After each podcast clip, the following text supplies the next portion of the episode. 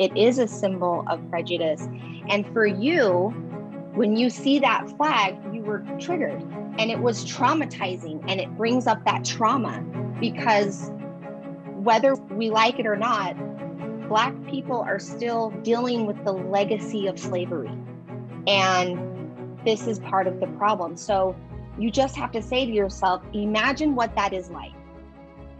Hello, everyone, and welcome to this new episode of the Wake Up Stories. My name is Laura. Hey, y'all, I'm Andrea. Welcome. Today we have a new format for you guys. I know typically you're used to coming on and hearing one guest share their story on maybe some things that have happened to them and how bias has impacted their life or how they've woken up to unconscious bias and become advocates to it, whatever that looks like. But today we wanted to take a little break from that and discuss an ongoing hot topic of the Confederate flag and why people feel so strongly about it one way or another. Laura and I together wanted to bring this up because it came up in the, the discussion when we talked about how different groups are treated when they protest and when the insurrection happened.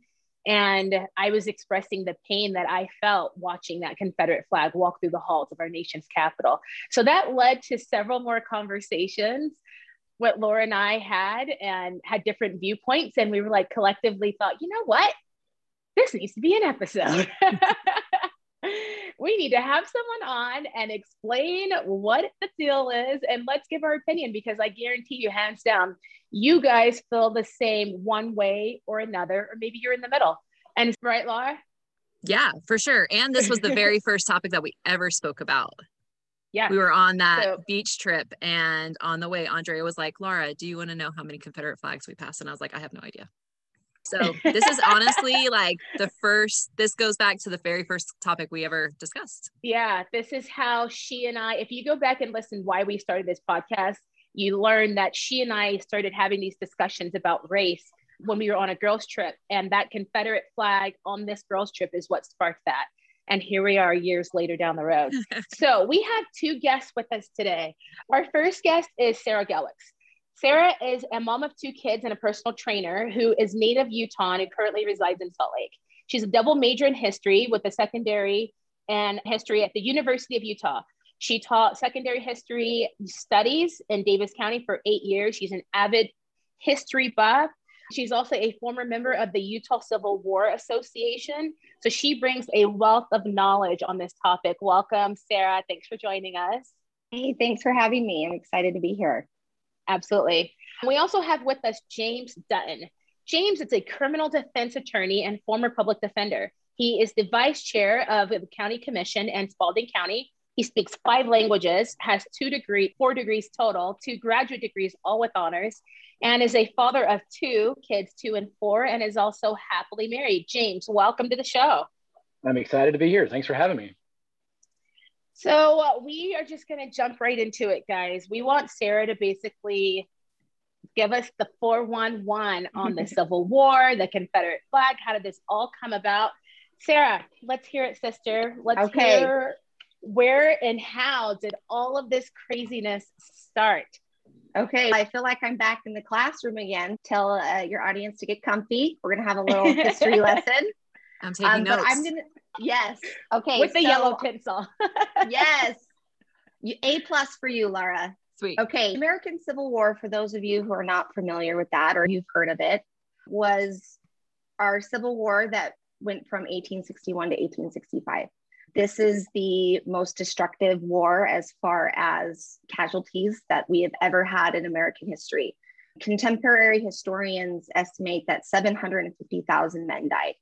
That wow. type of bloodshed is absolutely unseen. And to understand some of its legacies and impacts, and especially what we're talking about today in terms of the Confederate flag, we need to understand why it happened. So Absolutely. I'm going to there's a lot of reasons why, but because of time restraints, I'm going to go over, I believe, a couple that are very important as far as the catalysts to causing this war. So, the first thing that I think when most people think of the Civil War, they think of slavery. And that is definitely, I, in my opinion, the biggest catalyst of the war. Because if you take slavery out of the equation, what are we fighting for? So let's get a little uh, history on slavery. The first enslaved African that came to what is now the United States was 1619. And for 230 years, slavery flourished in the United States. Now, during the Revolutionary War, and seven before the Revolutionary War, the enslaved population was about 1.5 million. And the men who would later frame our country and our constitution really had a conundrum when it came to the issue of slavery because a lot of them understood that it contradicted our revolutionary ideals of freedom, of liberty, of everyone is created equal. But at the same time, they're owning other humans. So you also have to consider, too, that these men were slave owners themselves. So it's a contradiction. So after the American Revolution, slavery, as far as the in terms of the cotton production, was actually decreasing because to produce cotton was very labor intensive. Enslaved people had to pick out the cotton seeds by hand. And that took hours and hours to produce one pound of cotton. So until 1791, slavery really isn't flourishing the way that we see it in the 1860s or up to the Civil War in the 1860s. But with the invention of the cotton gin, which was an invention by Eli Whitney, it was a machine that separated the seeds from the cotton. So it made it very fast, very profitable. And so you see the institution of slavery just exploding. So much by so that by 1860, there are 4 million enslaved people. I know I'm not supposed to stop you, but hold on. I'm sorry. Are you yeah. telling me that with the invention of the cotton gin, which I think we all remember learning in school, maybe I do because I have a Southern education. Yeah, I, no, I we remember. Went, we went from about 1.5 million enslaved people to 4 million enslaved people. Yeah. And Holy that's part cow. of it because right. it became so profitable. Not only okay. is the cotton profitable, but the actual enslaved people are very profitable as well. So right. people used because their value goes up. Exactly. And in, in 1861, on the eve of the Civil War, there are 9 million Southerners in the United States, and 4 million of those 9 million are enslaved people. Oh my God. So that so okay. slavery. So after the um, American Revolution, you really start to see two almost separate economies forming. The North starts to abolish slavery and they focus more on manufacturing as far as their economy goes, where the South is staying with slavery to produce these this cash crop. And they got so the South got so rich off of cotton that people even called it white gold because it was so profitable. And they would ship 70% of Europe, England's cotton imports came from the South. So the second most powerful region in the world is the South next to England. So this is how much wow. money we're talking about. Now, a common misconception is we all think that white Southerners own slaves, and that is actually not true. Most white Southerners, most of them did not own slaves. But when it came to fighting for the institution of slavery and upholding white supremacy, even if you didn't own slaves and you were white, you were willing to fight and potentially die right. for that cause. So it's ingrained in that society. Okay. So by 1861, we really have two almost separate regions forming. We have the North that has the manufacturing, you know, factories and is focused on that. And then we have the South, which is cotton and slavery. So okay. slavery really is the first big catalyst of the Civil War. The next thing that I want to talk about is the expansion of slavery. This was a huge debate in the decades up leading into the Civil, Civil War. So, anytime the United States acquired a territory, there was almost like this panic of, okay, is this going to be a slave state? Is this going to be a free state? Because right. nobody wanted to tip the balance politically in one or the other's favor. So there was always this okay, we, we've got to, if we're going to admit a free state, we have to admit a slave state. So you have the Compromise of 1820 all these different compromises to maintain that balance. So, Northern whites were really worried that if the expansion of slavery continued to happen without that balance, that the United States would be held by these slaveholding elites. Now, the Southerners that owned most of the wealth were definitely the top 1%.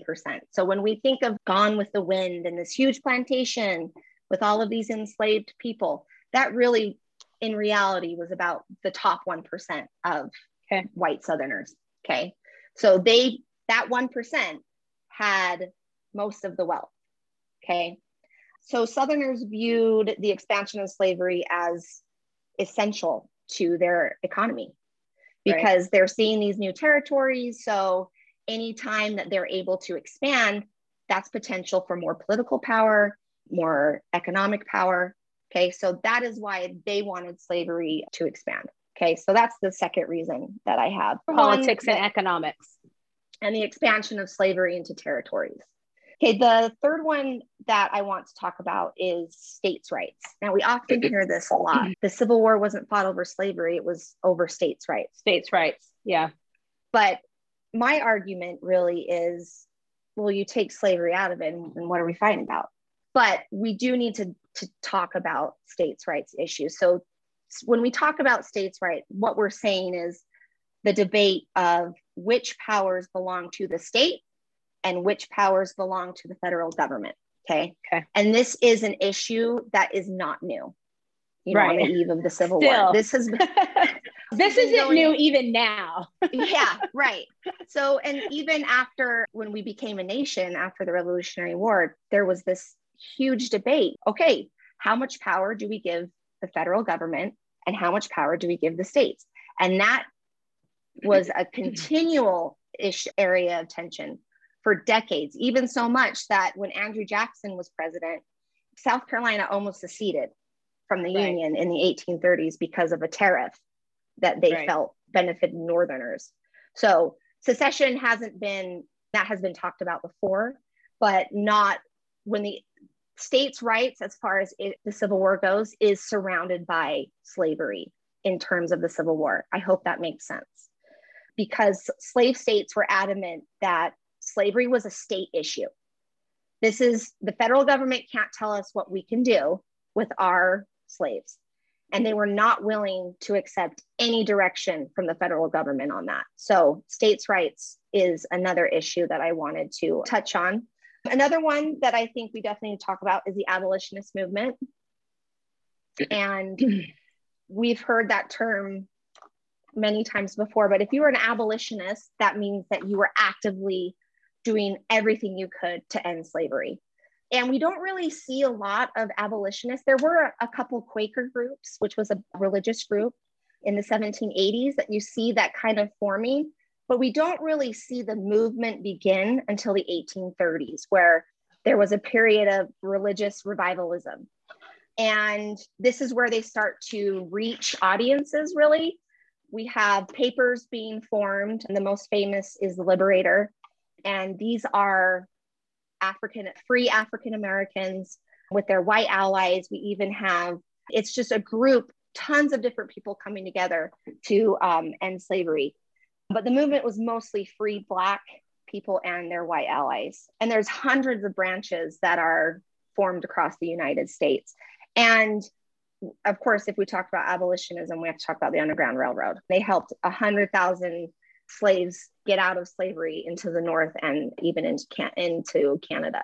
So abolitionism is definitely a cause of the Civil War. Southerners looked at them as these crazy white people that were going to come and take everything from them and take their slaves, take their money. So to some, they were considered very radical. But as we get closer to the Civil War, they're considered more mainstream to the point. I think by the eve of the Civil War, I would say a lot of people thought slavery was wrong. Even some Southerners, white Southerners, thought slavery was wrong. So changing that attitude, right, to the point where we've got to do something about this.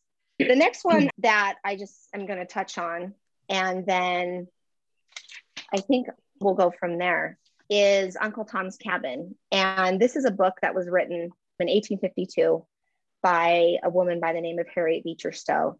So by this time, most northerner white northerners, I'd say, didn't really know the experience of slavery. It hadn't really, it's it's not something that they think about, right? If right. it's not around you, you don't think about it. So this woman wrote a book, and in its first year, it sold 300,000 copies. But what this book did that was different than, let's say, the, abolition, the abolitionists' newspapers and those type of things, is that it connected to people for the first time, that they could read about the evils of slavery. And Stowe's characters were black and white, slave and free. And the way that she portrayed what happened to these slaves affected people. It was the first time that they could really connect and actually have someone tell them, like, this is how these people are being treated. And most people were horrified. And this hasn't been verified, but it's mm-hmm. rumored that Abraham Lincoln, when he met her in the 1860s, he said, Okay, so are you this little lady that has started this big war? Because her book was again another catalyst to this okay let me just, so those are i have some more but i think we're just going to finish on that because i want to get into why we're here today which is right. the confederate flag so there are a lot of other reasons that the civil war started bleeding kansas dred scott the election of abraham lincoln but right i just want to touch on i felt the biggest things. So let's talk about this flag. And Andrea, I'm with you. I feel like that image of the Confederate flag on the insurrection has been burned in my memory. Yeah. And a, a lot of people don't understand the history of it. It has a pretty interesting history because when we think of the Confederate flag of the Confederacy, which is what the Southern states called their country, that flag that we know today is actually not a sanctioned Confederate, you know, Confederate States of America flag. That flag was never recognized as the flag of the Confederacy. The one that we recognize today. Yes, the one okay. with the cross and the stars on right. it. Yeah. That is not the official flag of the Confederacy. The official okay. flag is actually called the Stars and Bars. And I think if you saw it, you wouldn't really know what it was. It looks like the United States flag a little bit. So where our 13 stripes are, they mm-hmm. have three stripes red, white, and a red stripe. So there's three bars. And then where our stars are, they have a circle of stars representing. Oh, I see it. Wow. The Confederate flag. Yes. So okay. those are Confederate states. So what happened is that the first battle of Manassas, which was the first battle of the Civil War in 1861, there was so much confusion because remember these this is 1861 these rifles that these soldiers are using are black powder right? so it's loud there's smoke, smoke. everywhere so it looks confused it's, it's, too yeah it's too similar to the american flag right. and you can't right. really tell it's, it's not as obvious as which side you're on so that was the problem is that okay. the soldiers got confused because they it is very similar and so they were like, wait a second, we've got to get something else. So okay. Robert E. Lee, who was the um, head of the Confederate Army, they had what was called a battle flag made. Okay. What we think of today as the Confederate flag that we've seen everywhere is actually the battle flag the battle of flag. Virginia. Yes. Okay. That, that is both- the battle. Oh, oh, I'm sorry. I don't mean to interrupt. No, um, are they both referred to as stars and bars then?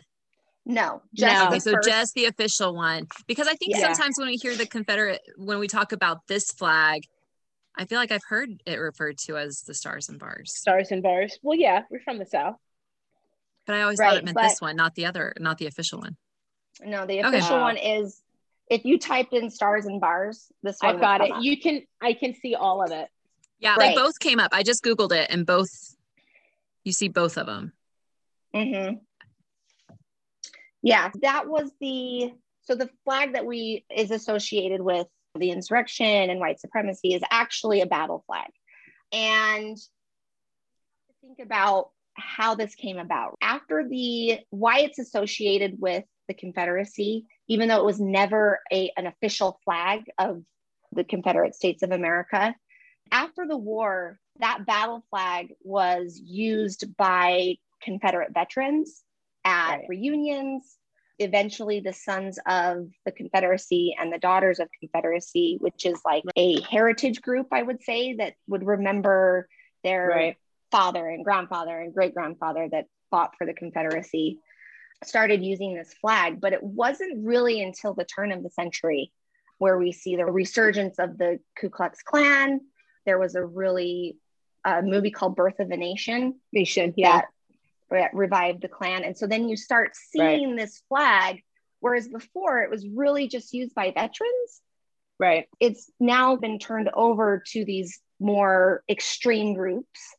Right. Especially, we see a, a huge resurgence of this flag in during the civil rights movement as they these white people feel like they need to for whatever reason push back against the civil rights uh, movement. So they're going to fly this Confederate flag. So it really has become a mainstream staple in the South. Now, Andrea, you grew up in Georgia. I'm yeah. sure you could count many times you drive down a block and how many Confederate flags you saw. Yeah. It's almost like you can't even count them. exactly. That's, exactly. That's how many they are. They wave them proud they wave them high and loud and proud. And right. I, I think it's I think it's interesting how wait a minute, before we start having dialogue, was there anything else you wanted to add to the history of that and the history of the flag? No, I think that's it. I, I also just okay. wanted to add that the battle flag has really today we when we see that flag, we it's been adopted by white supremacists. Right. So it's transferred from veterans using it to now mm-hmm. white supremacy and white supremacist groups adopting it. Other right? groups flying it besides those by like yes. Do you think that there's still people who don't understand that correlation that people have? Yes, absolutely. Yes. Yeah. Yes. For sure. Yeah. That's why I want to talk about this, Laura. I'm glad you said that. And if you're just joining us for the first time and you haven't seen me, Andrea, I am Black.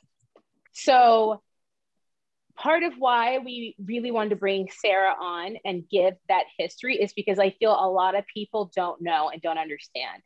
And I will be straight honest, I learned a lot just in this little short history lesson that I didn't know. I had no idea. I've heard of the stars and bars, like you said, Laura, and I, but I didn't realize that was the first, the OG Confederate flag, the official Confederate flag. I didn't realize that the Confederate flag that we recognize today is actually the battle flag. So that was super mm-hmm. eye opening to me and it now starts to make a lot of sense. But one of the things that Sarah brought up that I find is interesting is how she kept saying, like, the flag as history uh, progressed in America, the can in my mind, I want to say battle flag, but people won't get it. We're just going to refer to it as the Confederate flag now. Is that fine? That's fine. Right on the same page. Okay. Yeah, sure. So the Confederate flag over history has made like a resurrection and it's taken on different meanings over time and by different hate groups. And so I love how, Sarah, you brought up the birth of the nation because this is so why Laura and I are dedicated to doing this podcast.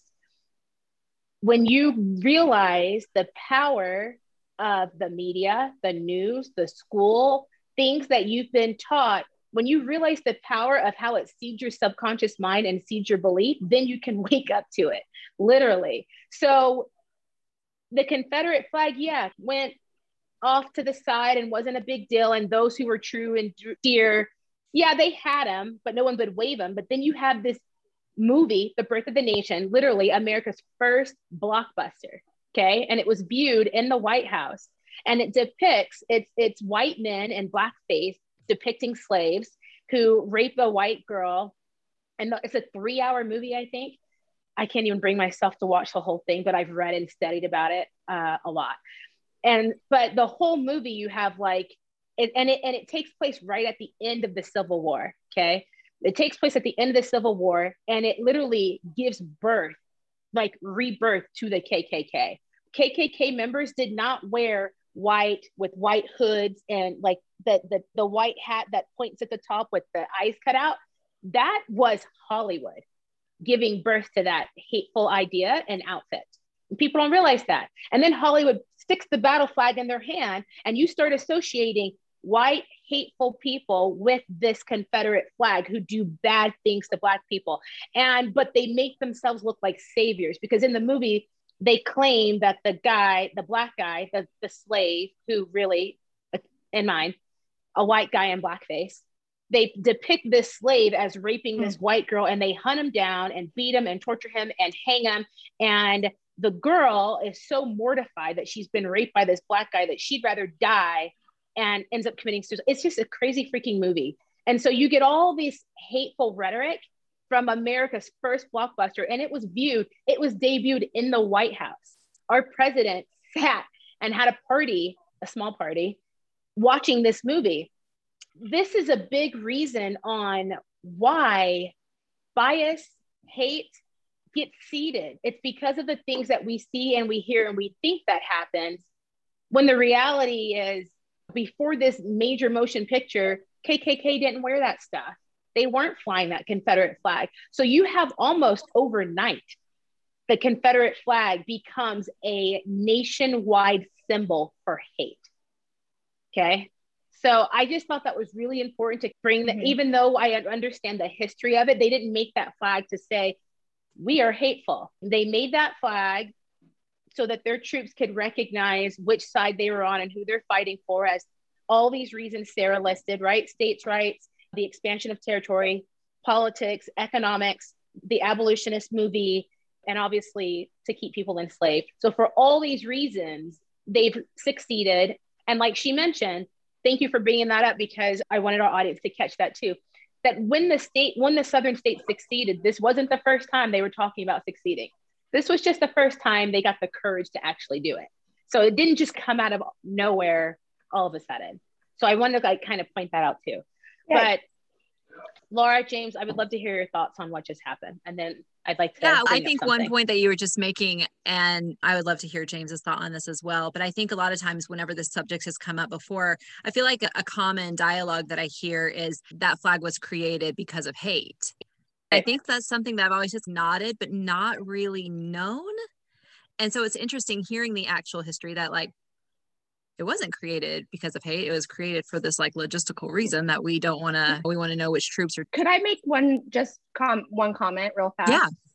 Yeah, sorry. I just want to make sure that we understand and just clarify that even though the modern day, what we consider the Confederate flag has been used by hate groups, we also need to understand that the point of the Confederacy was to uphold the institution of slavery.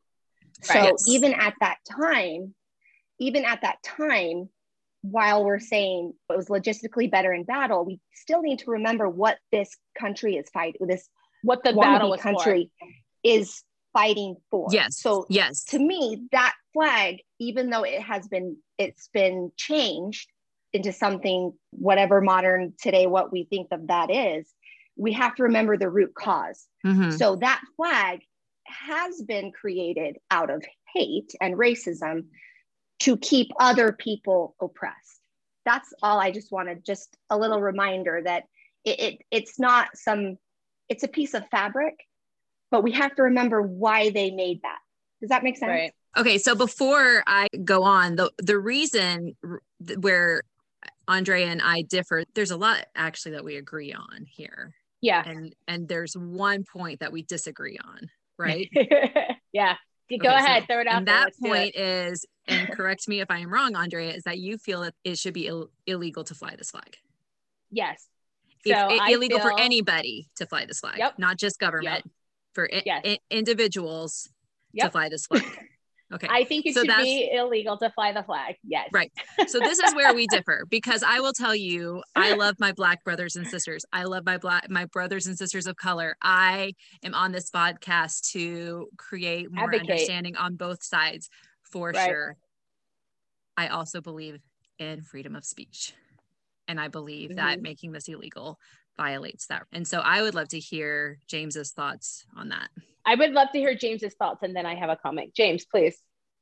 So I've remained quiet listening to this. It's always interesting to hear the perspective analysis of the causes of, of the Civil War from non-Southerners. As a Southerner, that's very interesting to me because they're quite different than what our take on that. But again, I think you could have an entire podcast on the causes of the Civil War, and that's not right. really what we're we're talking about today. Uh, I, in my opinion, I, I echo what the feelings that you've conveyed and the emotions that you conveyed completely. When someone sees these symbols, they have an emotional response, and it's it's positive for some folks and it's very negative for the vast majority of others. And I think that those emotions are valid, no matter if the person displaying a symbol means them to feel that emotion or not. those feelings are valid no matter if they're you know intended to be engendered or not. That said, having both a master's in public administration and a doctorate in law, and being someone who is currently tasked with making laws, I can tell you from literally every aspect of someone who interacts with the law that governments are terrible at making laws. uh, we governments try to accomplish a goal, and often they ignore something that that we in economics call the externalities, these unforeseen circumstances, whether positive or negative, that that are created by the intended target. Anecdotally, just so you understand, for example, here in Georgia, they made after the passing of the Endangered Species Act, they made the red-headed woodpecker this protected endangered species, and their their goal in the Endangered Species Act was to increase its habitat. People were cutting down the trees that this woodpecker lived in we have to prevent them from cutting down these trees. So, how do you do that? You make a law that says if the woodpeckers are found in the trees, the forest becomes protected, you can't cut it down. Sounds like a great idea. This is pretty simple, right? This should lead mm-hmm. to more forest being around for this woodpecker so that its numbers would rise. Unfortunately, the overwhelming majority of forests in Georgia, somewhere between 70 and 90%, are all timberland. Now, the return on timber is measured in per acre per year, right? They're not like wheat where you can grow every year. So you have, I mean, you know, harvest every year. So you have to divide it by the 20 or 40 or 60 years that you allow that tree to grow. Well, red-headed woodpeckers only live in the really old ones, the 40 to 60 years old. And those are where that's where you maximize the per year profit on the trees.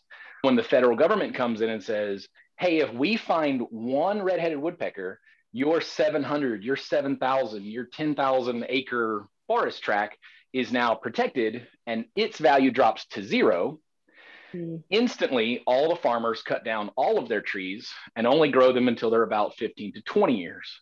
And so overnight, literally over a three year period, the red-headed woodpecker lost almost 90% of its habitat because of the law protecting its habitat. And so again, we have this great idea. We need to protect this habitat. This is a good goal. We should do this. We pass a law. It's very simple. And yet it has this wholly unforeseen effect. And uh, again, that's just one vivid example. You know, right. you look at you look at the same thing they did with uh, elephants. You look at what they're doing right now with the rainforest. Uh, when you make a law that seems simple, it actually has a lot more consequences than you think. When it comes right. to prohibitions on things, there's a lot of negative externalities or positive externalities based on your point of view on on the use of that thing. For example why is teen marijuana rates so much higher than the rates in every other group of people? It's because those doing those things be, that are illegal makes them that much more uh, i don't know cool. There's so much ooh we're sneaking. This is a thing. And when you compare the US drug use rates to the Netherlands drug use rates, where if it's not uh, where if it's not legal, it's decriminalized, even hard drugs, their rates are significantly lower than ours. Why? Right. because it's ubiquitously everywhere. Everyone knows, yeah, you can go get it. There's nothing cool about doing it if you want to. Same with the same with the alcohol. Like it's the that's right. Country, yeah, alcohol. European countries with the lower age for alcohol have less like incidences and, pro- and problems than and abuse than Americans do with ours being absolutely higher. there, there aren't a lot of DUI attorneys in in Germany where they drink yeah. you know like fish whereas right. over here in Georgia in my small town there's probably 15 of us if you look bringing it closer to home if you look at when they changed the marijuana laws in Colorado initially the rates went up hey cool we can finally do it and all of a sudden the rates actually went down because it wasn't cool anymore. More importantly, when they legalized it in Colorado, the crime surrounding the drugs went away. Instead of cartels and gangsters fighting each other for turf wars, they would literally set up marijuana dispensaries next to each other, and then right. their war becomes their sales cooperation. Yeah, exactly. So it's it, it. There's all of these externalities that we're not taking right. into account when we simply say this is wrong we should stop it so and I, and i appreciate I, go ahead no i just I, I, look at that and i say anytime somebody bans something you mm-hmm. actually especially in the short term but certainly in the long term as well you actually increase the desire for that item there's actually a, a, an example that that's literally just happened in the last couple weeks they obviously have stopped publishing and printing some of these Dr. Seuss books that at the time weren't deemed as offensive, but have since been deemed as culturally inappropriate. These books normally sell for $4 on Amazon. They're now going for over $400 on Amazon. Why? Hmm. Because the desire to have these things that are now banned is so much higher. Again, I'm not the guy who flies the Confederate flag. I'm not the guy out here going heritage, not hate. I don't have the big truck with the, the, the truck balls attached to it. That's I'm not that guy. But I there's so many problems when you create a blanket prohibition on something that mm-hmm. you simply can't foresee all the ramifications. Even though you can see some of them, you can see how much backlash it would get if this was even brought up. But I don't think that a ban would change the actual demand or use of the product. That said, there certainly are ways that governments can look to address these issues and try to unpack this for the world so that its use actually does decrease. Actually, looking into how to get rid of what we would call asymmetric information. The public doesn't generally know something that it should, and if it did, it would act differently. For right. example, actually, you you brought it up in, in talking about the cotton gin. The cotton gin didn't increase the desire for slavery, it increased the desire and demand for labor. What was the labor that was available? Slaves. Slavery. But why was it only slavery that was available? Why not the millions of immigrants that were coming over? It's because the Immigration Acts made those immigrants uh, virtually completely come through the northern states and the middle colonies as opposed to the southern colonies. Places like Ellis Island come to mind, even though that really wasn't uh, established before the war, but it's the same idea. The that was where the collective the United States would come in. And it, but it was because of the laws that they had created. And again, once again, this feeds into that states' rights issue. The northern states went, well, we'll route them towards the north and the middle states. Thus, we have a majority. And forget you southern states. And the southern states say, we can be okay with that because we'll just keep getting slaves. So the North made laws that said, we want these people to come here so that we can increase our manufacturing. But they were also making laws to, that inadvertently did was increase the desire and reliance upon slave labor in the South. So, again, when you think of government cause and effect, you can't just think of law equals effect. You have to think of the domino effect when you create laws. And that's a very vivid example of it. So, again, I, I, I think when you look at the, the, the Confederate flag issue, I think it it's better to treat it like we've treated teen tobacco use. It's been illegal for people to under a certain age to smoke cigarettes for years and years. In fact, it under Trump it was raised, but the the use only actually declined when instead of fighting it like like we're doing the drug war, we decided to fight it with information and try to get rid of that asymmetric information. Don't you understand this is bad for you? This isn't a cool thing to do. This is a terrible idea. Here is why. And when we spent all the money on that, all of a sudden the actual use went down and hopefully will eventually continue to go down and, and hopefully completely go away one day. But it didn't start to go down by making laws that prohibited it. It started to go down when we started to get rid of that asymmetric information and help people understand why they shouldn't do this. And I think that's the way to broach this subject as well. Hey, don't you understand that you're hurting you're making me feel bad. You're hurting my emotions. You hurt me when you make me feel this way when I see this thing. Wow, you're my neighbor. I had no idea that this was such a big deal to you. Uh, I thought it was a left versus right thing. It's not. It's, hey, let's share my perspective with you. Oh man, I had no idea that this was such a big deal to you. Look, I, I get calls all the time as a county commissioner about barking dogs or somebody in the county shooting guns next door to me and I want the cops to come out and stop them. And my first question is always, have you gone and spoken to your neighbor? Well, no. Why not? Start there. If your neighbor goes, Oh, I didn't know that you had a war veteran that lived with you that gets freaked out when I shoot my guns. Boy, I'm so sorry. I will certainly shoot less guns. Uh, I will certainly make less noise. I'm out. Yeah, let me get my dog. I didn't know that was bothering you. Dog's been walking so long, I don't even hear anymore. But we skip that step and we immediately call the government and say, I want the police power of the state to come and force my neighbor to. Wait a minute, why don't we just talk about it first? And I think a lot of those problems can be solved. Again, that's why this podcast is such a great idea. Hey, I didn't understand your perspective you didn't understand mine. Let's talk about it. And now we can all be better neighbors, better citizens. So there was so much in there that I feel like we just need to have lunch next time I come to Georgia to actually digest. But I I completely understand what you're saying, James, and it does make sense. But I feel like it could be even a combo of pushing out information on why and still making it illegal because there I don't understand why representation of hate should be allowed. Why is that allowed?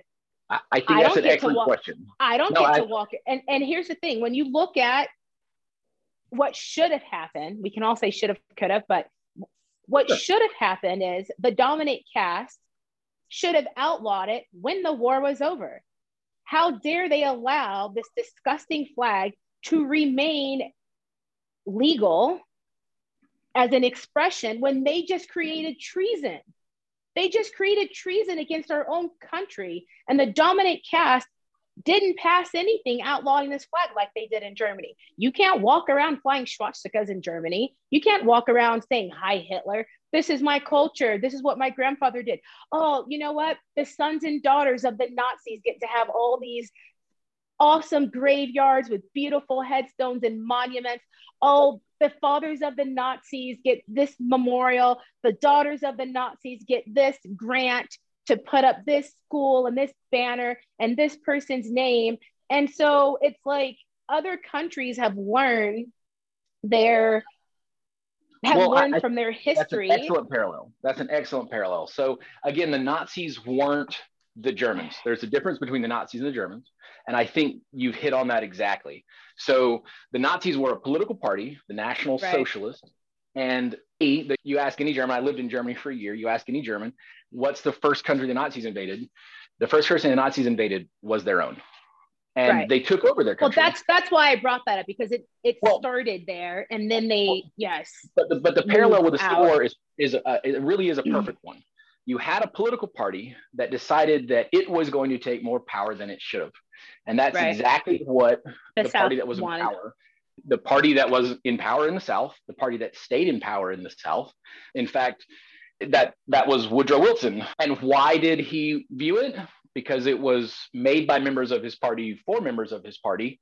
And so, of course, as a member of his party who was helped get elected by those people, he he watched that movie. So after the war in Germany, they outlawed the party that had done the thing. You can't be a Nazi, which is a member of the National Socialist in Germany. And so their paraphernalia was also outlawed. In America, but here the party was never outlawed. That's correct. And so all their symbols are still around. Now, right. they try to distance themselves from that symbol and, oh, that wasn't us, but it 100% was you. It 100% right is look, David Duke was a Klan high dragon or wizard or whatever his level was. Yeah. And he was still around.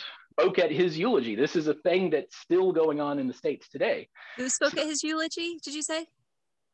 There was there were several high-ranking Democrats. I, Hillary Clinton was one of mm-hmm. them at, at the big funeral there. Because again, he was a senator. So a bunch of folks came out and said, hey, he's great. No, he's a member of the Ku Klux Klan and should right. get no no state funeral. He should not have been given. No, he like he's a member of a domestic terrorist organization. He should have been right. put in prison. And yet, even as an active member of that, he was allowed to do this. Now, why did we not ban that? Why did we not ban those symbols? And the answer for that is actually pretty simple as well. Because a government that has the power to ban a political party can ban any political party. Yeah. A government that has the power to ban any symbol can ban any symbol. Hate is subjective measurement. One group hates, another group likes. And depending on who gains power and how quickly the, the coin can shift, you can see how maybe we don't want anyone to have that power. Obama to Trump is a diametric opposite. Trump to Biden is again a diametric opposite. That's how quickly these laws can change.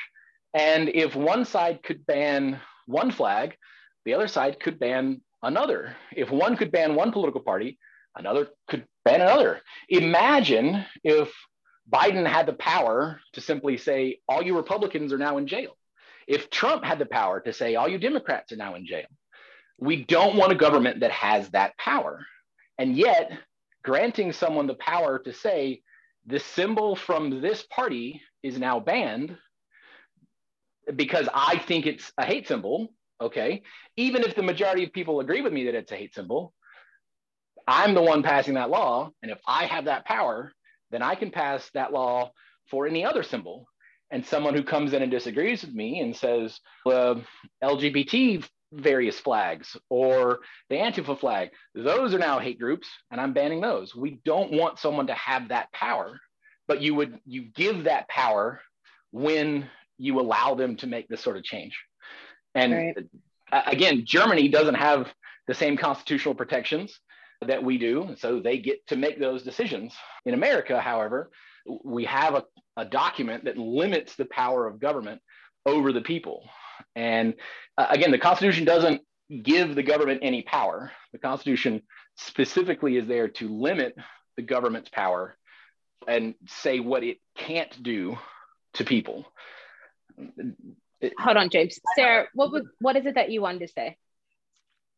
Oh, these are all some really interesting takes and perspective on these flags. Just a couple things I just like to touch on as far as the flags. And I agree, Andrea, what you said about Nazi Germany, I think really resonated with me. What the Confederate flag represents to Black people is enough to take it down. At some point, we have to do the right thing. And you can disagree on that of what you think the right thing is. But why are we honoring these men who chose to, number one, and when we say honor, we're talking there's schools named after Robert E. Lee, there's yep. streets, there's monuments, there's flags. So it's not just a flag, it's almost right. this culture. Culture. Um, right. Why are we choosing to honor these men that number one were actively fighting to keep other humans enslaved, number one. And number two, they are traitors. Literally. I think it, for me, it's not, it's very cut and dry for me. For example, like people always talk about Robert E. Lee, who was the leading Confederate um, general of their army, and how he struggled with the, the decision to secede with Virginia and fight for the Confederacy. But at the end of the day, he did. So why are we not celebrating the people who didn't make that choice? For example, George Thomas, he was born in Virginia, just like Robert E. Lee. He chose not to fight for the South. Why are and he was one of the top generals of the Union. So let's celebrate the men who made a good choice over the ones that made a terrible choice. Frederick Douglass, who was a really famous um, black abolitionist, um, yeah, in the 1800s, this quote really resonated with me.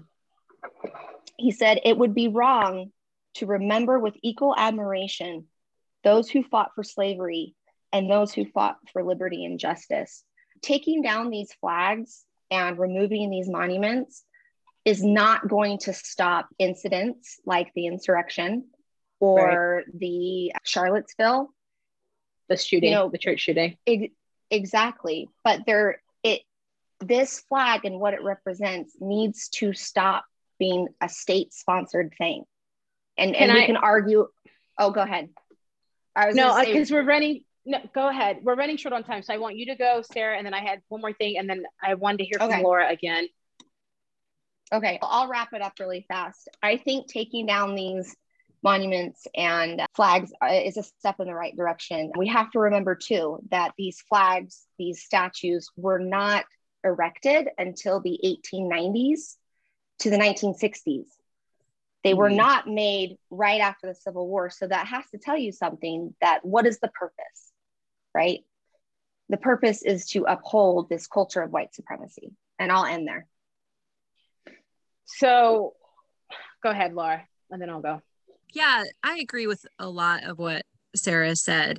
And I feel like if it's government putting up these statues for hate, I've had conversations with with some of my black friends where one black friend says, "Yeah, these monuments, they represent a lot of hate for me. I'm hurt when I see them. I want them down." And the other black friend was just like, "They don't bother me. It's part of history." So I think that there's even amongst the the black community mixed feelings there. I don't know if that one is so cut and dry.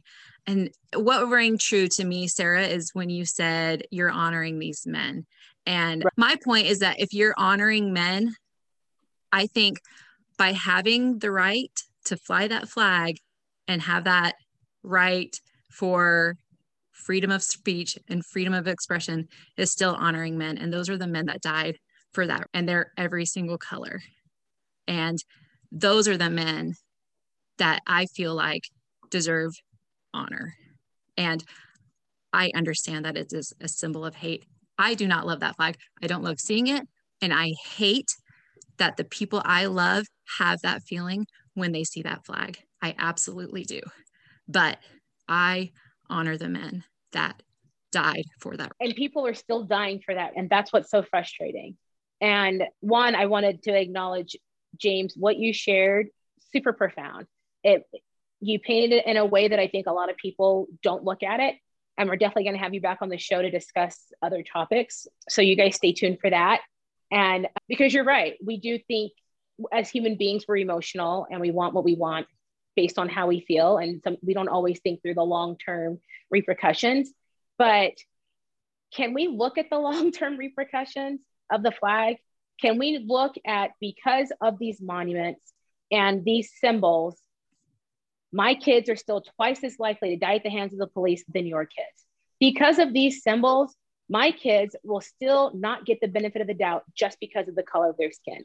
Because of these symbols, I will always have to be twice as good, twice as I have to watch what I say twice as much. I have to watch my tone more than you guys on this show right now. And when is that going to stop? How can we create a world moving forward to really honor freedom for everybody to be treated equal. As long as those symbols are up, I'm not treated equal. As long as hateful rhetoric is supported by our government, my kids are not treated equal. My grandkids will not be treated equal.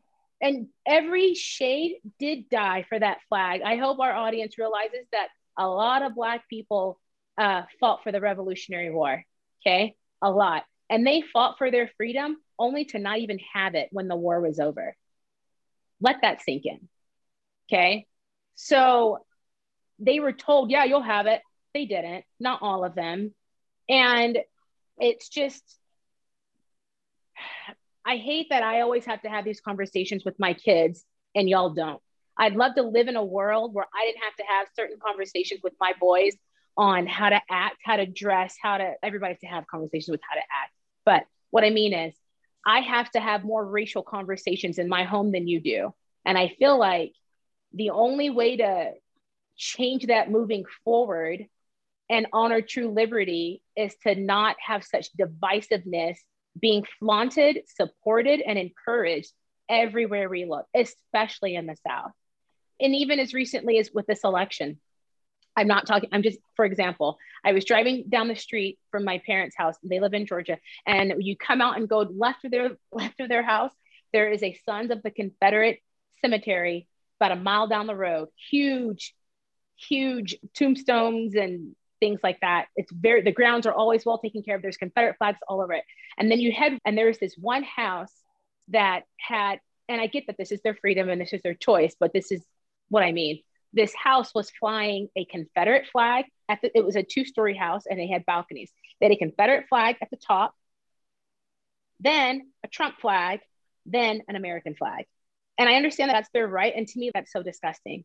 It's so disgusting and hateful. It's like, hey, everybody, here's all this hate. And in this order, I love to be hateful and I'm going to support my president and then I'll support my country. And I'm like, if we want people to support our country first, let's not have these hateful symbols. if we're going to come together and be unified, we have to start somewhere. And I get that it's a slippery slope. I don't live in a bubble. Where do you draw the line? I don't know.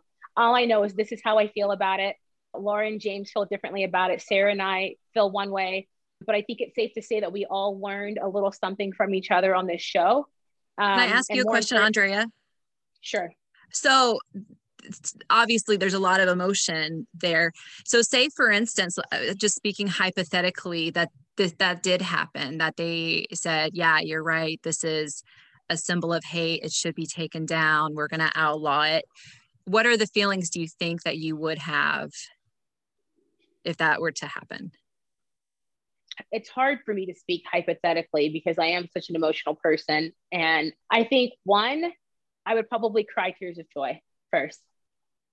Just like when I saw that flag in our nation's capital, I cried tears of sorrow because that didn't even make it to the Capitol steps during the Civil War. And here it is in 2021, and it's in the halls of a country where I'm supposed to be safe and you and I are supposed to be treated equal. So honestly, I think I would cry tears of joy. And then I would say, what is the plan to get to work? Now we have to get out and we have got to educate, just like James brought up with the whole tobacco movement, right? Tobacco industries are, they're not allowed which is I'm like, man, we need another hour. They're not allowed to have commercials of people smoking cigarettes. They're not allowed to have billboards of people smoking. Did you? So it's like our government took a stance on tobacco for the health of our people. And so they pushed, I don't know how many millions, probably billions of dollars to advertise the importance of not smoking. They pay people to go into schools. And remember, they would have those little baby dolls smoke the cigarette and show you what the lungs look like if you smoke and if you don't smoke, right? They put all this money into campaigning why we should not smoke. And in turn, as James said, we've seen that decrease, right, through education. And I feel like that's what the same thing should be. If this happens, we need to put billions of dollars into educating why we need to love each other, why our country is the way it is, and what we can do to change it. We need to jump billions of dollars in unconscious bias training. We need to jump billions of dollars into really looking at how uh, our minds work and what gets seeded so that they can create something more different so that these biases don't continue to get planted so that hate doesn't subconsciously continue to get planted into the minds of our children and I'm not standing, I'm not taking a side here or there with the whole Dr. Seuss thing. I'm going to reference it because James brought it up. They that organization chose to pull six books, six, okay, six out of I don't know how many hundreds. I don't know if you guys know how many, okay, but there's more than a hundred book. They chose to pull six so that little brown children like mine cannot get seeded with hate. And so that little white children like yours don't get seeded with hate. And every rainbow in between, yellow children. That was a decision they made to stop seeding people with hate. So I stand behind that.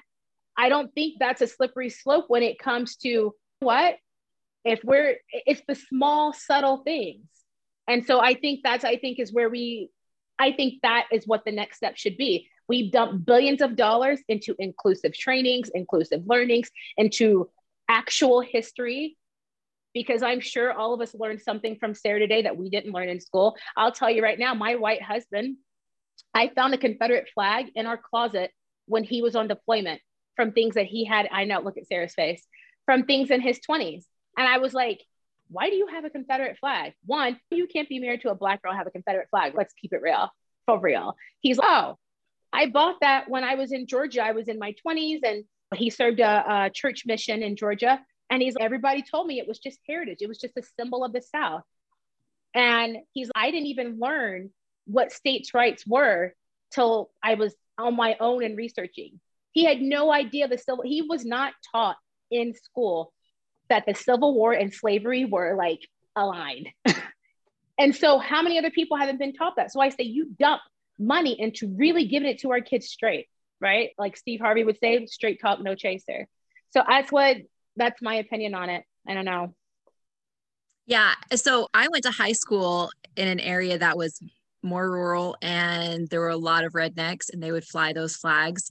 And when I went to lunch, there were three tables where all the black kids sat and it was this very segregated feel and I, I never knew why and i was just there attending the school but i'm not right. really either obviously either of these groups and i had a girl who she was white and she had a lot of these black friends and I was friends with her. So even though I didn't have a lot of the black friends, I was friends with her. So one time I find myself in the back of this car with all of her friends. I think she was driving, everybody else besides her and me in this car are black and we're sitting in the parking lot of, the, of our high school.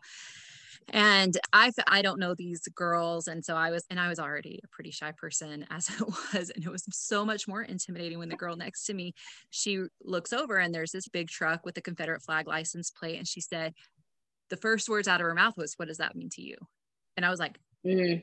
i don't know. I didn't know.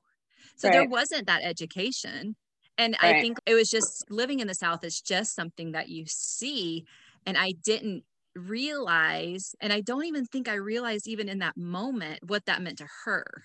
And it just took that education. So, where I don't feel that maybe outlawing it is, I absolutely agree that education is very important. I agree. Right. I had a similar story when I first got to Georgia, not Georgia, but when I moved from Columbus to Atlanta.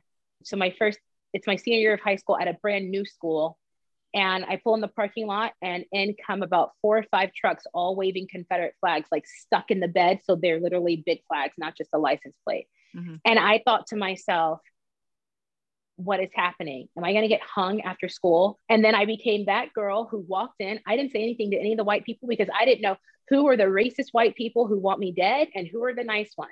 Mm-hmm. And I was terrified. Starting a new high school as a senior is hard anyway and to go into it not knowing if I'm going to come out alive, literally. And I know that might sound dramatic to some of y'all, but that was how I felt. What is happening? Am I going to school with a bunch of racist white kids? You know what I did? I was those girls, like you just talked about, who sat at the black table because at least it was safe. And I knew right. I would make it to the end of the day. And I know that might sound really dramatic for some of y'all, but that's exactly how I felt. Sarah, I feel like there's one more thing you want to say before we wrap up.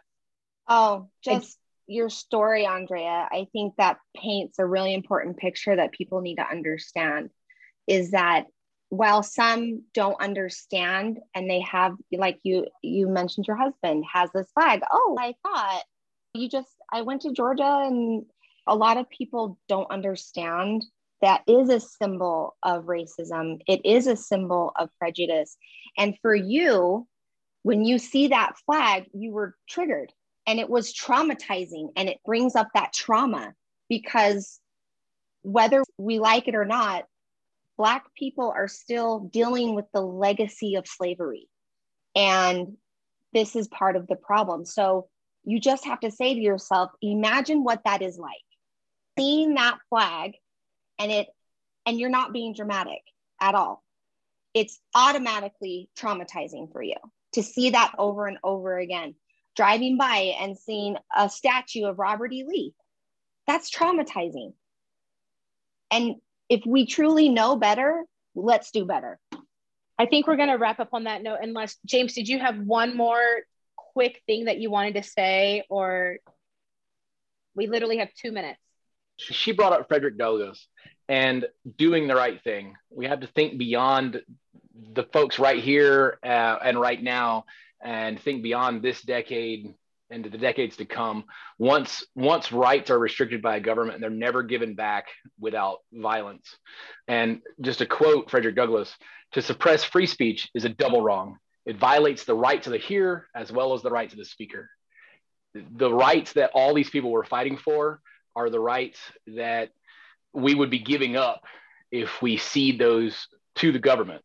I, I, I'm not saying that anything that you've, the emotions that you've expressed are wrong, but there's a right way to address that and actually overcome the problem. And there's a wrong way. And allowing the police to use its police powers to, at the force of a gun, enforce what it considers hate and not is by far the wrong way to do it. But I do agree that there's plenty of right ways to do it, and we should look into those instead of ceding that right to the government and letting them force us to conform to cultural norms of what is right and wrong. All right. On that note, I encourage all of you guys to look at how you can be the solution to this situation. How can you make it better? Can you start by looking at yourself, explore your feelings, and get real on how you feel about it? Are you willing to talk about it? Are you willing to be that friend who looks at someone and says, How do you feel about this flag? and have an open, honest, calm discussion about it? And be okay with if you agree to disagree at the end of the day. If you guys need help with any unconscious bias trainings, you can find us at thewakeupstories.com. We would love to help plant new inclusive seeds. I'd love to thank my guests, Sarah and James, for coming on the show today. Uh, please join us in our Facebook group, thewakeupstories.com, to further this discussion. Until next time, we'll see you later. Bye.